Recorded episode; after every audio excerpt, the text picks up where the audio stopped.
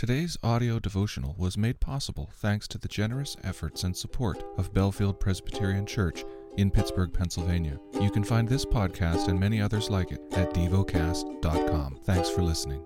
The lesson is from the book of Psalms. Psalm 122. I was glad when they said to me, Let us go to the house of the Lord. Our feet have been standing within your gates, O Jerusalem.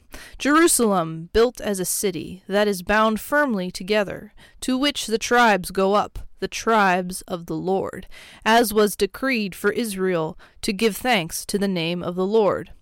There thrones for judgment were set, the thrones of the house of David. Pray for the peace of Jerusalem. May they be secure who love you. Peace be within your walls, and security within your towers. For my brothers and companions' sake, I will say, Peace be within you. For the sake of the house of the Lord our God, I will seek your good. Meditate and dwell on what you're paying attention to in God's Word. How has it connected with your heart or mind?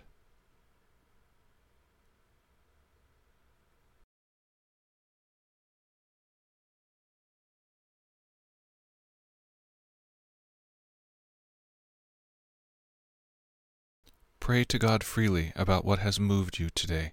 Turn your thoughts to Him and enjoy His presence. We offer the following as prayer topic suggestions for farmers, for the sick. Thank you for listening to DevoCast.